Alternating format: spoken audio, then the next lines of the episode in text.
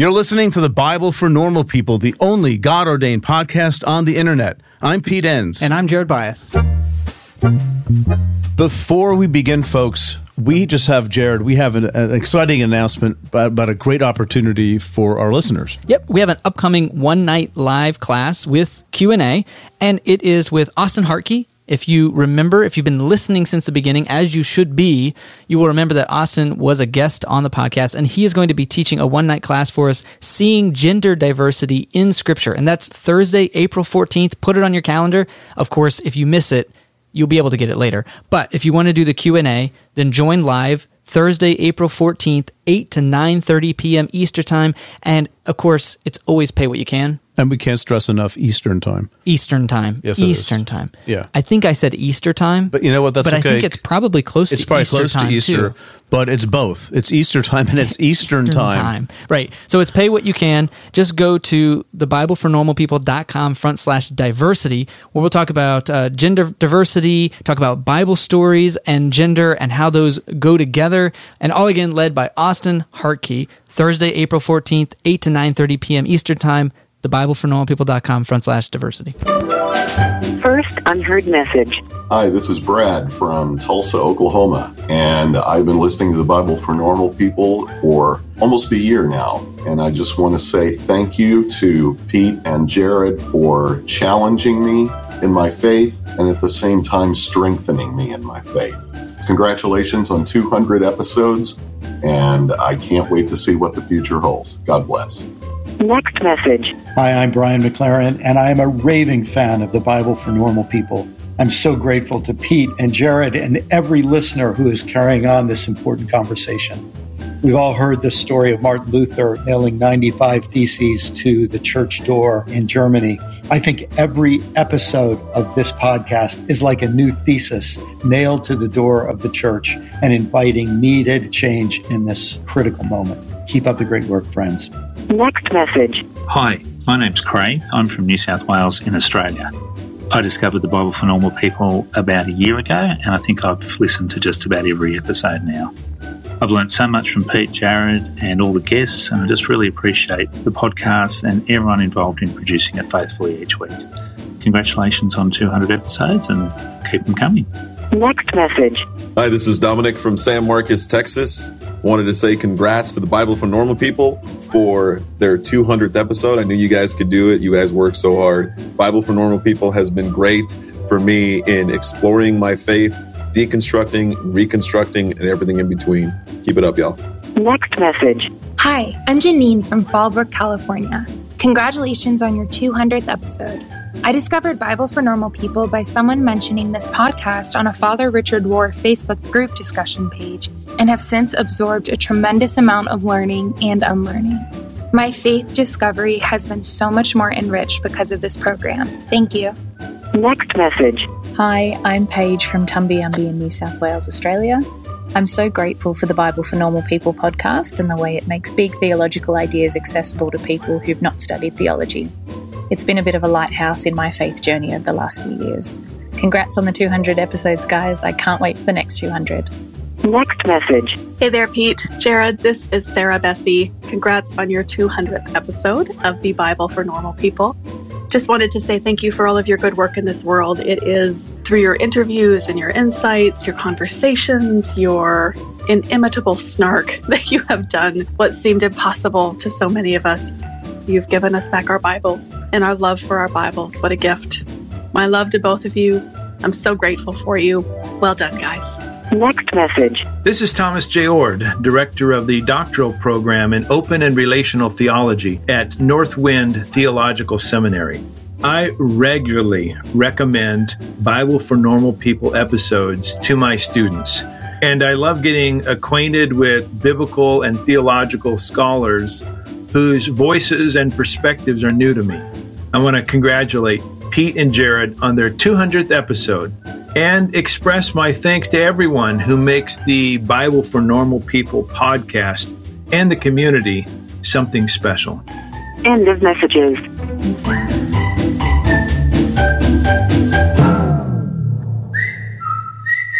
Well, it's that time, folks. It's time for us to talk about microdosing. Microdose gummies deliver perfect entry level doses of THC that help you feel just the right amount of good. Microdosing can help you get into a relaxed, focused zone easier and stay there longer. It has benefits for workout recovery, sleep, anxiety relief, boosting creativity, and even pain relief. You know, Jared, I have a really good friend of mine who saw that I was taking microdose gummies and she said, Can I try some? And so I, I gave her some of the sativa strand. And she said it has made such a difference for her at work and just in general, just feeling more alert and more focused. And it's quite amazing. So get 30% off your first order plus free shipping today at microdose.com. Promo code normal people. That's one word. It's available nationwide. That's microdose.com. Promo code normal people for 30% off and free shipping. Microdose.com. Promo code normal people. Hey, everybody. And oh boy, what a day. What an amazing day. An incredible day. You know why, Jared? I know. I No, you know, because this is our 200th episode. Who'd have thunk it? That's a lot. I mean, mathematically, it kind of was a certainty i- if we continue to go. So lots if we of people would. if we continue to oh, go, that's what's I was unbelievable. expecting to be arrested or something, or you at least. You know, then have to do these by myself, which wouldn't happen. So, yeah, but it's 200 episodes, so we're really happy about that, and uh, sort of and- amazed it and goes quickly. so you know, we really put a lot of thought into this episode. So we did a um, we did a survey, and by which I meant we just sat around and thought of things that people have been talking about to us for the Right. last A very of months. unofficial, unscientific a very survey. unofficial survey of just of making in- stuff up. An intuitive survey. of Intuitive, yes. The kinds of questions we still we get. I shouldn't say we still get. Kinds of questions that are very common. You know, when we're talking with people, either maybe on social media or uh, you know some of our Patreon meetings and uh, you know the Slack group and things like that. A lot of things seem to come up. There are themes. And so we just thought we'd chat about those and revisit those and think about them openly, sort of with all of you, sort of riffing and see where we go. You know, it's interesting. I, I didn't think about this before, but this is the, the 200th episode, and just thinking of how these questions in some ways have shifted. Like, these are questions I don't think we've, d- we've done similar episodes in the past, and the kinds of questions we were getting weren't these kinds of questions. Yeah. These are actually a little different, I think. Yeah. Um, and it, it just shows, I think, where people are going. And that's one of the questions we're going to talk about later is kind of Yeah. where is Christian faith going? Where's all this Um, going? Yeah. But I think the number one question we wanted to talk about was, you know, does the Bible still matter? And Yeah. why does it still matter? How does it still matter? And why does a question like that even come up for people? Right. And yeah, because again, when you're talking about the Bible and sort of dissecting it and reframing things in ways that are new, you know, that's what reframing is. You're doing a new thing with it. And it's easy to see how the Bible fits in older ways of thinking for people. But then when you have a new way of thinking, you still want that anchor, you still want that thing, but it's a whole different Bible. So why d- why should I even bother with it? Does it even matter? What's it good for? And and I guess a question there is, well, what do you mean by does it matter? Like Right. matter for what is really the question. Right. Yeah. And again, not to get into the too much of the background for this, but I often think the the tradition I grew up in was a, a major it, it was a disservice. It did did me a disservice in in how I think about the Bible because it presented the Bible as this either or. So if it's not this one thing, which in, in my tradition was the absolute access to reality as it is in history To the mind in- of God. to the mind of God and in, in reality because that is the mind of God like history and science and very practical things if it's not the absolute inerrant truth about all those things then it's nothing it's actually it's it's not a value at all Right. and so this this perfectionist mindset I think the goal was to scare you away from option B so Mhm. that you would be in option A. But the problem is when you grow up with that, if it's not option A, you think it's there's only option B. And a lot of people are recognizing that maybe it's not option A. And now it's like that that's where I think this question comes from is does the Bible matter? Because I was taught if it's not A, if it's not this inerrant That's the only way that it can matter. that's the only way it can matter. And so Right. that just the entire framing of the question, I think, assumes a certain framework. Right. And that's the thing to to engage that question with people, you have to get behind the question as to what they're really asking. And, Mm-hmm. you know, we throw terms around here like certainty and things like that, but part of it is the need for comfort and certainty, which we mm-hmm. all have. All human beings have that. The question is whether the Bible can actually deliver that. Mm-hmm. And again, you know, I I, I, as many of you know, I teach Bible for a living. I have for many years, and I love engaging the Bible. I love teaching it. I love thinking about it. I need a break every now and then, but still, it's it's not a book that I dread or loathe or look down upon. But I still don't see it in an option A, you know, mm-hmm. and and I see it differently, and you see it differently, and that's part of what we're trying to do here is to give a different context for even asking a question like that, Yep. and to model that by other people talking, you know, our guests who also have a very different way of thinking about the Bible than I'm riffing off of the last pod, the last solo podcast you did, the, a modernist assumption about certainty, certitude, and the Bible gives you that. You can't get it anyplace else, but by golly, you can get it from the Bible. And then you start reading it, and you start having questions, right? And that's common. That's that that is a common thing, and that's why you need a really hefty apologetics industry to keep option A intact. Mm-hmm. Maybe with some modifications, maybe different iterations of option A, but it's still option A. Right. And when you take that away, I think for many people, the question is does the Bible still matter? Right. Exactly. Exactly. And well, let's jump into it because I think there's a few angles that we get this question asked through, or maybe a, a lens. And one of those is, uh, for instance, where we talk about the book of Jonah or maybe Genesis, and we start saying, "Oh, there's a talking snake. Maybe this isn't meant to be a literal story. Maybe this is metaphorical." And we were talking about this before we got on to record. That word "just" comes up a lot. Well, if it's just metaphorical, what? Why does it? How does it matter? If it's only metaphorical, there's already some assumptions about that just in the language that we're using. But I do think that's Only. something a lot of people that factor factors into this question of again, the assumption is the real important stuff gives us facts about history, science, and it's really of little or no value if it's not those things. And so if we put the Bible not in camp A of history and science exactly as it happened, and it's camp B, why even bother with it? Yeah.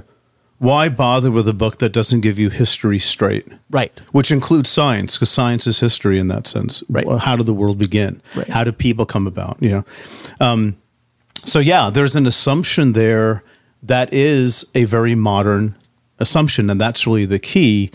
Um, which again, you explained in your podcast that that is something that American Western fundamentalism has very much in common with the most secular, godless people in the world. You know, you want a sense of certainty, and it depends on where you get it from. And so the Bible is then elevated to a place it really never held before, which is the only way of knowing truth. You know, I'm I just got done reading uh, a book uh, by Rabbi Sacks uh, called I think The Great Partnership, which is on science and faith, a wonderful book, and a couple other books on the topic too. But he looks at how Judaism has looked, for example, at science, and you have Maimonides of the you know 12th century philosopher saying you need to know physics. You need you need to know math. You need to know logic. You can't just read the Bible to talk about how the world began. You know, Augustine famously said, you know, in the fourth century, again paraphrasing, you need to have a screw loose if you think that you're going to contribute anything to origins by simply quoting the Bible. Uh, you, you're going to make Christians look foolish if you do that. That's a very very old view.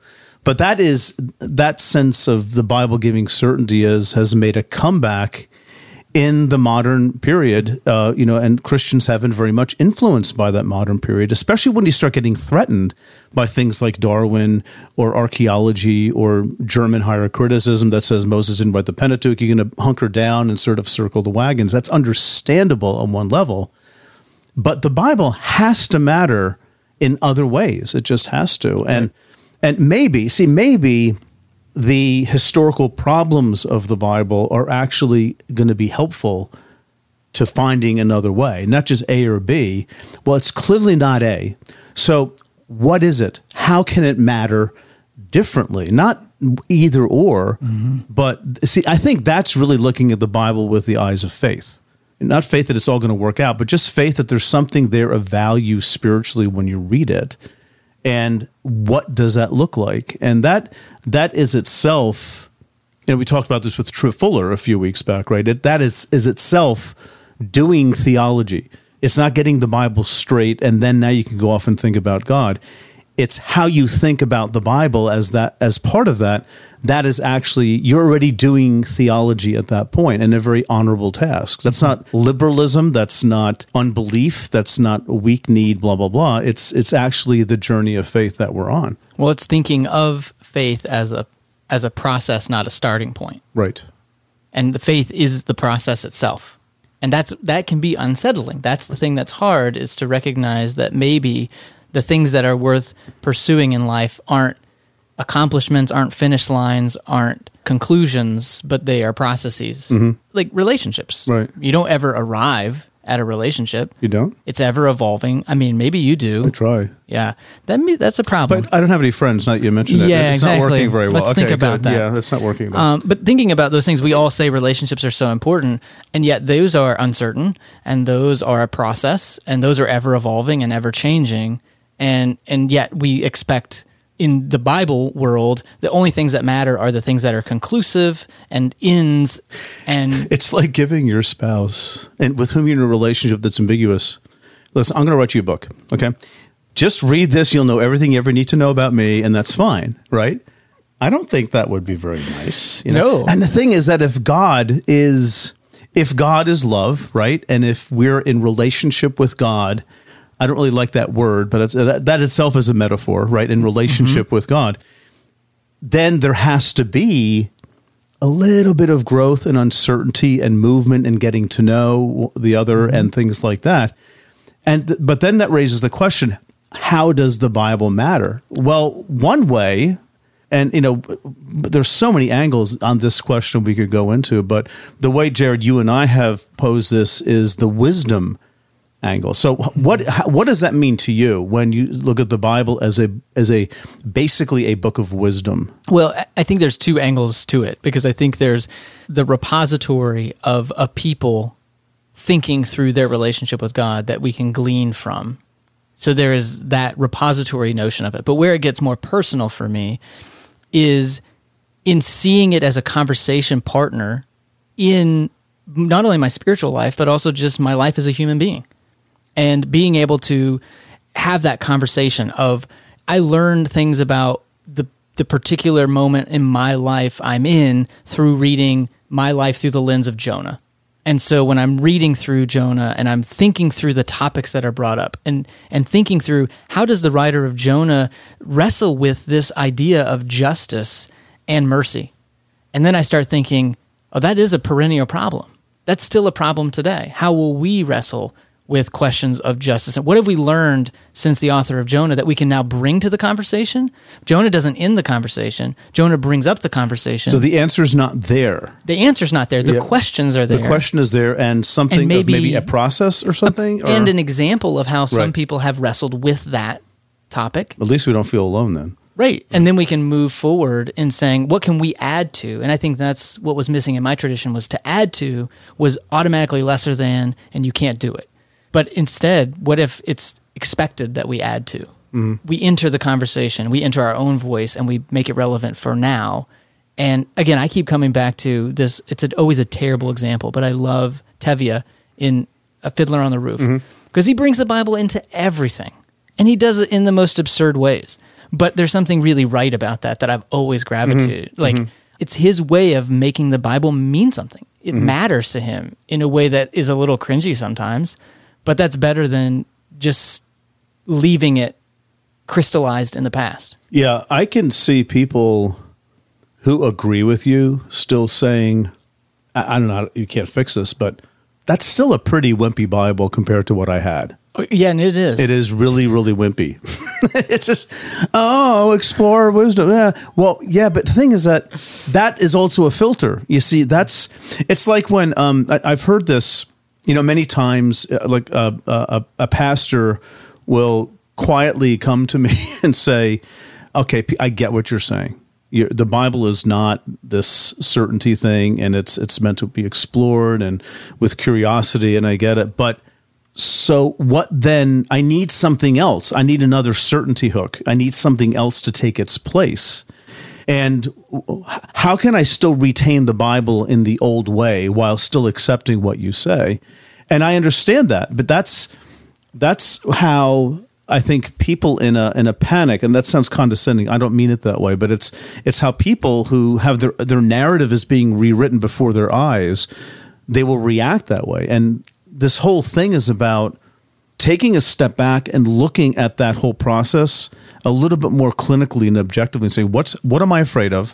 What's going on here? And I know I can't go back to that. So where do I go next? How is the Bible going to matter differently? And I think wisdom that's not a new idea. Mm-hmm. You know, that's that's a very good one, a very old one. And for me, it's the modern study of the Bible that ironically has pushed me in that direction. It hasn't taken the Bible away from me.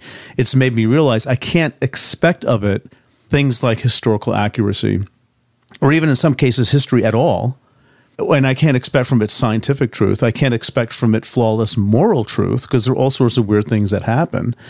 So how do I use it? Well, I use it as a a um, I mean, the language I've used is as a means of grace. It's sort of like communion or Eucharist. It's it's a it's not the things themselves. We don't have perfect wafers and perfect wine in the Episcopal Church, but they work. They they do a job to help a, a communion toward toward something higher, right?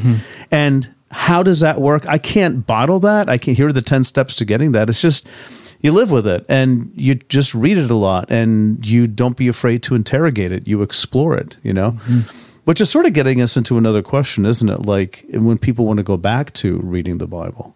Or do you want to do you want to throw around this does the Bible matter a little bit more because I think this is a big big topic. I, I think if we're going to talk about the, what the Bible matters, what you're saying, the only way I would I would maybe just rephrase it, and then we can we can move on. Is I think in my tradition, I was sold a bill of goods that the Bible couldn't deliver on, Mhm. and, and that's the grieving process. Is that it set my expectation up that there was something out there that was going to give me a certainty and a path in life that would not fail. Mm-hmm. And I think the hard fact that I, and grieving is a good word, that I've had to grieve as someone who likes certainty and who loves control is there that that's a make believe. That thing doesn't exist. Bible or no Bible, it doesn't exist. And so the problem though is it created that desire for me. Mhm. And so then now I have this desire that was going to go unfulfilled forever because there's just nothing that can fit that. A calling is a powerful thing. It's a very strong belief that there is something bigger for you. It's about who you are and where you're going in life. You may be in college, you may be halfway through a career, but you want something different. There's a place for you at Union Presbyterian Seminary where students are prepared for a call to ministry. At Union, you will find a diverse community. You'll find students from different denominations and professors who will listen to you and challenge you. You'll find people who help you find your own path. You'll find a school where financial realities matter. Union offers generous financial aid and it meets you where you are with three different platforms for learning residential, online, and hybrid. You'll find a world class faculty who will invest in you, a community long after you graduate that supports you and equips you for service and for leadership. Safwat Marzouk, who has been on the podcast here on the Bible for Normal People, is a faculty at Union Presbyterian Seminary and is slated to write one of our upcoming commentaries. It's no secret, if you're a listener of the podcast, how much Pete and I have relied on our seminary education and how much that has shaped our view of the world and all of our work here at the Bible for Normal People. It's your call. Respond with Union Presbyterian Seminary. To learn more, go to upsem.edu or email admissions at upsem.edu. Did you know Fast Growing Trees is the biggest online nursery in the U.S. with more than 10,000 different kinds of plants and over 2 million happy customers in the U.S.? They have everything you could possibly want, like fruit trees, palm trees, evergreens, houseplants, and so much more. Whatever you're interested in, they have it for you. Find the perfect fit for your climate and space. Fast Growing Trees makes it easy to order online, and your plants are shipped directly to your door in one to two days. And along with that, their 30 day Alive and Thrive guarantee is amazing. They offer free plant consultation forever. We got our bushes in, and you can tell I don't know what I'm talking about because I just called them bushes. But we got them in last night. And fast growing trees knows what they're called. Exactly. That's the whole point. It comes with this placard that tells you exactly what to do, like you were in fifth grade, which is the exact instruction level that I needed. And it was very easy to follow. We loved the process. This spring, they have their best deals online, up to half off on select plants and other deals. And listeners to our show get an additional 15% off their first purchase when using the code NORMALPEOPLE at checkout. That's an additional 15% off at fastgrowingtrees.com using the code NORMALPEOPLE at checkout. Fastgrowingtrees.com code NORMALPEOPLE. Offer is valid for a limited time. Terms and conditions may apply. You know, it's sort of like, I'm speaking of myself here, when you learn dysfunctional coping skills as a child and you retain them into oh no hypothetically into your 50s and 60s but then you learn about that and you say there has to be another way to process reality and and you know the overlap between psychology and religion is very clear people Mhm. talk about that a lot and I, I think there's an analogy here with the bill of goods Mhm. uh, a let's say a dysfunctional way of looking at the Bible, it actually see the thing is that it can actually perform a positive function. It can keep you alive. Mhm. It can keep you safe in a home that is maybe not very safe. But at some point, you have to say thank you. This this part of my past was important, and it no longer serves me. But it no longer serves me, and there's actually something bigger, right? Mhm. So I want to take that question: How does the Bible still matter? not as a threatening question that I need an answer to right now or I'm going to fall apart, but something that can actually be asked with curiosity and a sense of expectation that join the club. There is something else out there for how you look at the Bible. It's hard to package. You've written about, you know, my book, How the Bible Actually Works, was my attempt to sort of lay out how I think the Bible still matters, and wisdom is, you know, the huge theme in there and simply by watching how the Bible itself behaves with its tensions, contradictions, its antiquity, and things like that. And that that's exactly what makes it interesting to read. Right. You know? Yeah. But I think, again, for you, this is that process of it took you a while to figure that out. Yes. To figure out, you know, how the Bible actually works wasn't one day I had this view and the next day I had this idea for a book on this whole new way of seeing the Bible. Mm-hmm. That Came was to me in a dream. 10 years, right? Yes. It was 10 years of Yeah. you well, actually more than that. It was it was years of keeping it buried Right. too, but it was probably more like 25 30 years. So, yeah, and and not everybody has that, but that's why we're here, folks. the Bible for normal people, the only God ordained podcast on the internet. No, eh, but there's there's a community right in within which you can actually process out loud without judgment how you're thinking through questions like does the Bible matter? What is God like? What about Christianity? What about science? What about Judaism? All these things, and that's a beautiful thing. Uh, you know, that's why we that's why we started this. That's why we do this.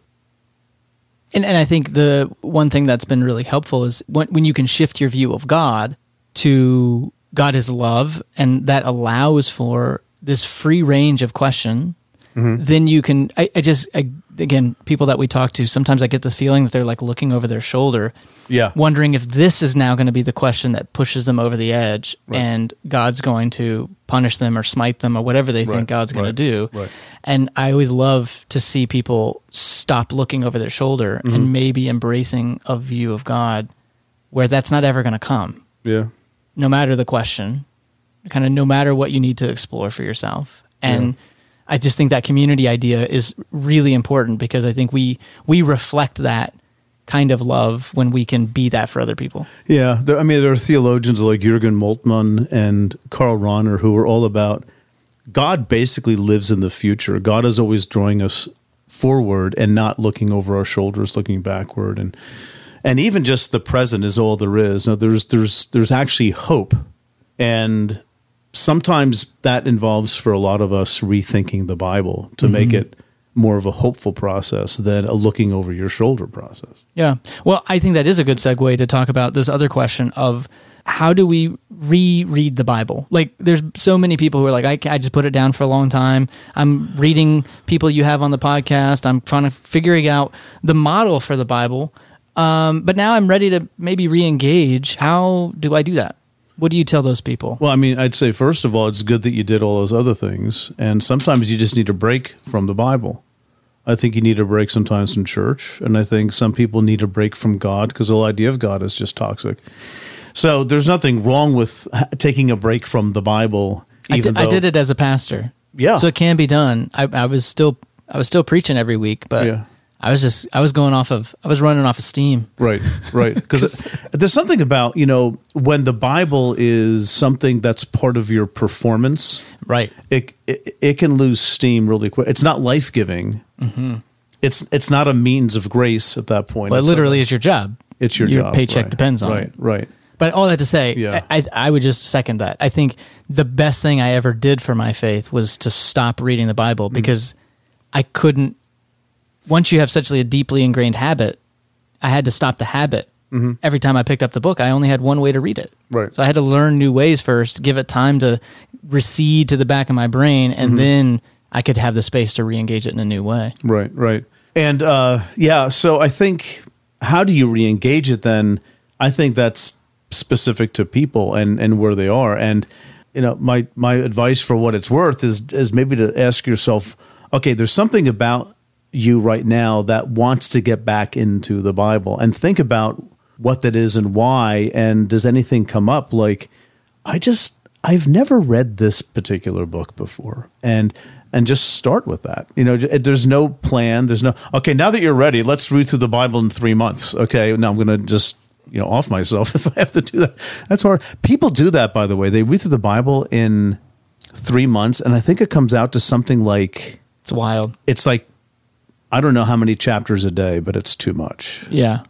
I, I mean, think there's something the like Bible 1,400 year- chapters in the Bible or something. So in 90 days, do the math. I can't like- imagine doing it in 90 days.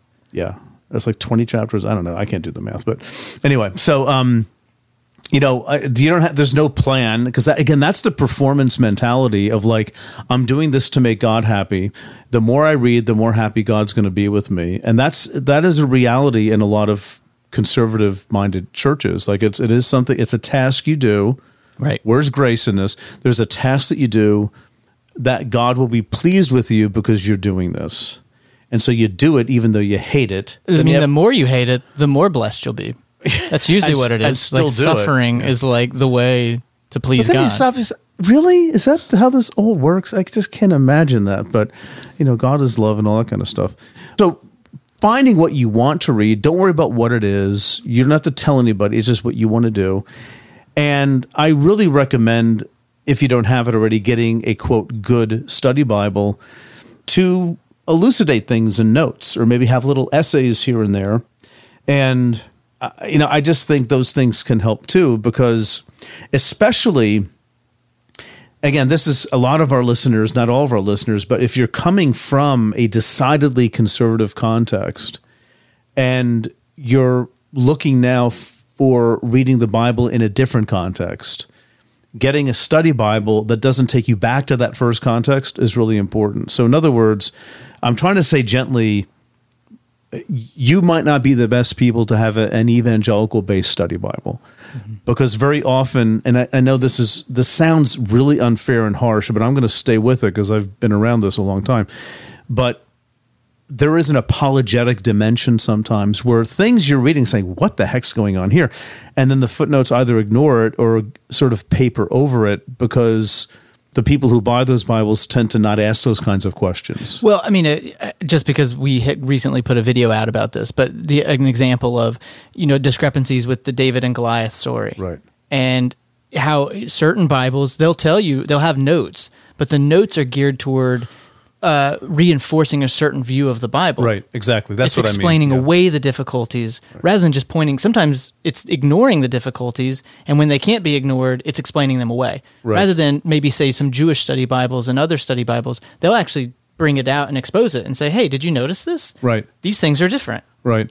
So, you know, that's my recommendation is is to do something like that that really helps and you know, I might suggest a couple here off the top of my Yeah, go for it. I think that'd be helpful. I mean, I do have a, a blog post I wrote a few years ago. You can get more information there, but I think For for me, the New Revised Standard Version is the translation that I prefer for a number of reasons. We don't have to get into that, but um, you have the New Oxford Annotated Bible, which is New Revised Standard Version. You also have the Harper Collins Study Bible. You have the New Interpreter Study Bible, and what's nice about them is they have all the maps in the back. They have essays in the back, which are helpful. They have footnotes that are, you know, really good in some cases, very, very good. You also have the Jewish Study Bible, which Is uh, that the JPS translation? the JPS translation, which is its own translation, but you know, Jewish scholars. And some of the translations are odd for, for people used to hearing certain kind of language, but it's really great to look at. But they have their footnotes and their introductory essays to their uh, the books that they translate. And it's really refreshing. The first time I read this, year maybe ten years ago, I guess about the time it came out, but how honest they were about problems in the text in the footnotes, but they weren't problems, right? Not for let's say, well, this this what Moses says here contradicts what Moses says over there in this other book. So, okay, well, n- and that's just the way it is. Yeah, it doesn't have this air of like, oh, but but don't worry, but don't, worry, don't exactly. worry. But the thing is, no, you don't worry. You don't Right. worry anyway because there's Exactly. nothing to worry about, right? Exactly. Because because the view of the Bible is not the same Right. as uh, you know more conservative uh, Protestants, for example, might have. And then also, uh, Jared, we've talked a lot about the Jewish annotated New Testament, which is sort of like the sister volume to the JPS. And that's primarily edited by AJ Levine and Marc Right, Brettler, Brettler, right, who are both on the podcast. Exactly Yeah. right. Yeah, and the footnotes are all written by Jewish scholars, and um, some of them are very, very enlightening, uh, and gives a lot of citations to like rabbinic literature and things like that. But there are a lot of essays in the back too that really put the New Testament in its Jewish context. So you learn a lot by doing that. Yeah, I, I recommend that one just for those essays in the back Yeah. because there's a lot of them. And the nice thing is it's like attached to your Bible. It's connected, so you can kind of see the connections. I, I like my students read and uh, depending on the courses i'm teaching but they like i have a course on jesus and judaism where they read probably 20 or 25 essays out of that you know which is which is a lot because they're tiny print and like double column things you know so Right. but anyway the thing is that those are ways of getting back into it with maybe sort of a fresh expectation or something you don't have to read bible commentaries. You don't have to you can if you want to but you don't have to do that. You can just avail yourself of what you have time for. You know if there's a topic that interests you you can maybe if you want to read a book on that like you know violence in the bible or you know what's the sacrificial system or you know uh, what's the book of revelation about? If there's something that just interests you go ahead and do it but there's no there's no to-do list Right. it, there's no to-do list there's no rush there's no judgment you're just trying to fill yourself up with the bible differently than you'd been filled up before which was more soul depriving than than nurturing Good. Well, I want, let's move on because we have a few more questions. I think, um, and this is actually tied to it because I think whenever people hear episodes like this one, they can hear us talk and we we name drop and we talk about study Bibles and it can feel like a lot. And so when people want to re-engage the Bible, sometimes it, they can be paralyzed by. Do I? I it, it's like almost feels irresponsible for me to read the Bible if I'm not a Bible scholar because there's just so much going on. Is how can I approach this without being an expert? yeah And and is it okay for me to approach the Bible without being an expert? well you can and no you shouldn't you should just listen to us and that's all there is to it mm-hmm. just oh, no, I was asking for me We will personally. I was. we will be your high priest of Bible. no, the thing is, I, that's a great question because there's something about you know studying the Bible which is really helpful, you know, and reading what smart people have said about the Bible is really really helpful. But people don't have time for that sort of thing. That's that's where study Bibles come in because you can learn an awful lot from just you know, I'm not gonna I'm not gonna read three chapters of John today. I'm gonna read one chapter of John, and I'm just gonna pay attention to the notes, and you can learn things that way.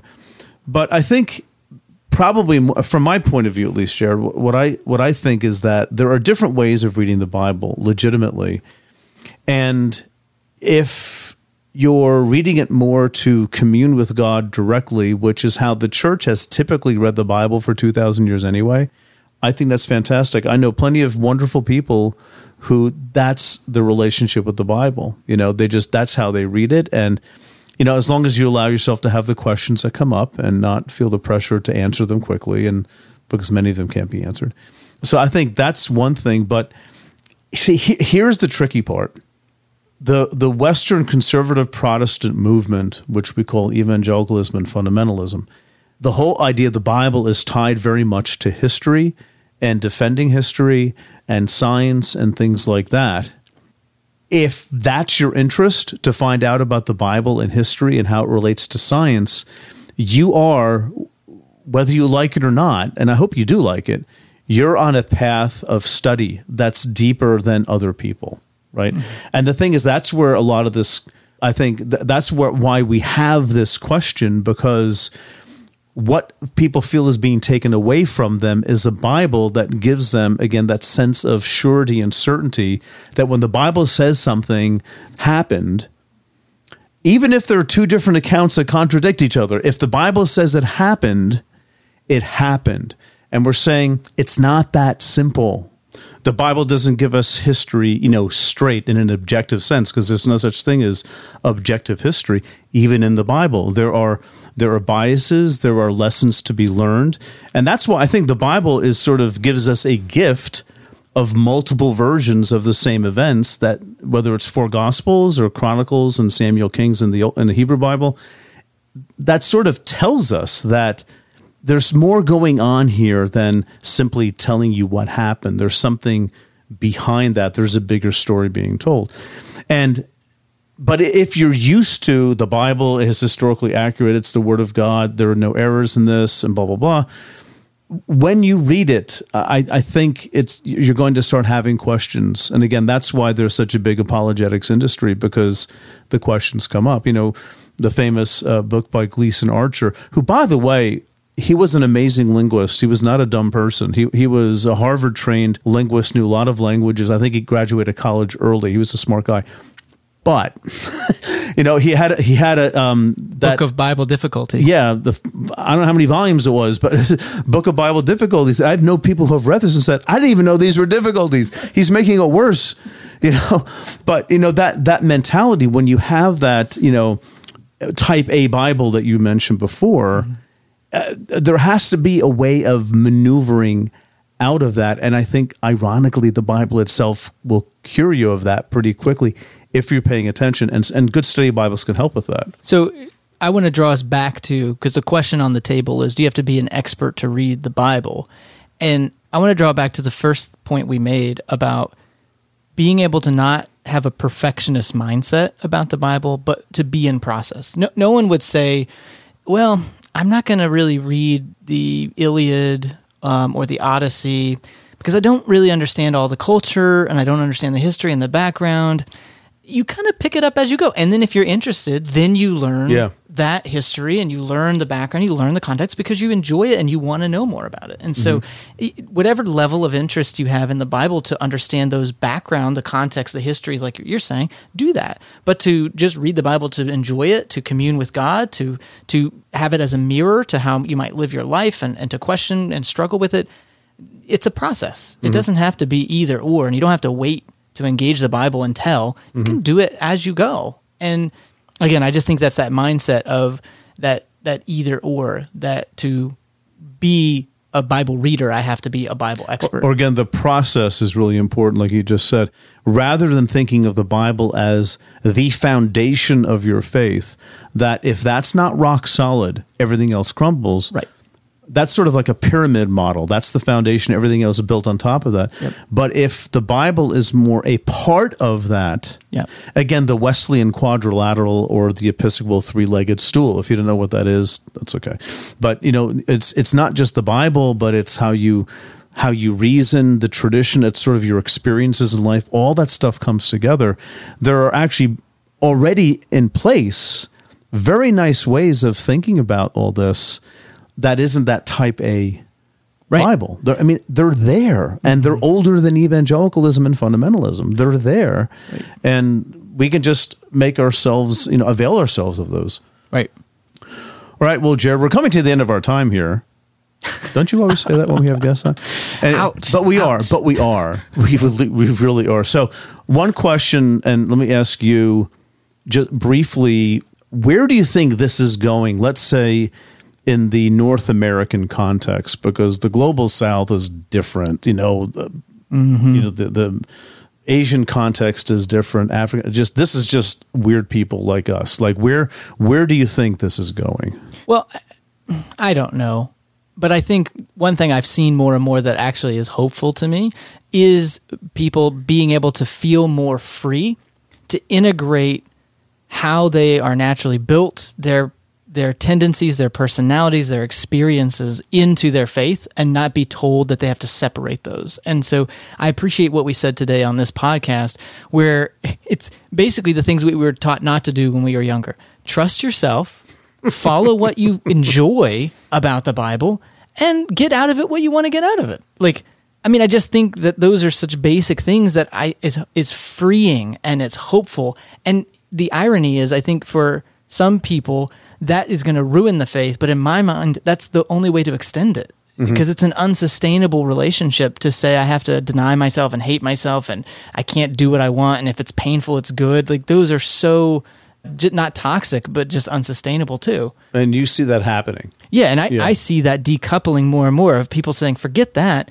and then realizing, like, what we've been saying, there is this entire. It, it seems that people think that what we're talking about is new, Mm-hmm.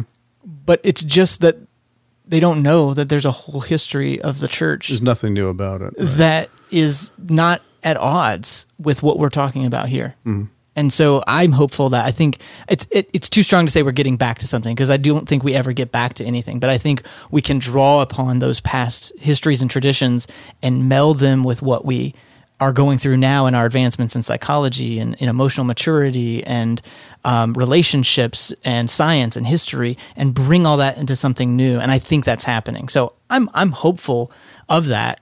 Um, and yeah, so that's where I see it going. Of course, I'm biased by the context that we find ourselves in a lot of times. Right. We have a limited pool of people that I'm interacting with. But That's right. I am hopeful yeah. of that. What about you? Well, I, I agree with that. I'm, I'm hopeful in that respect too.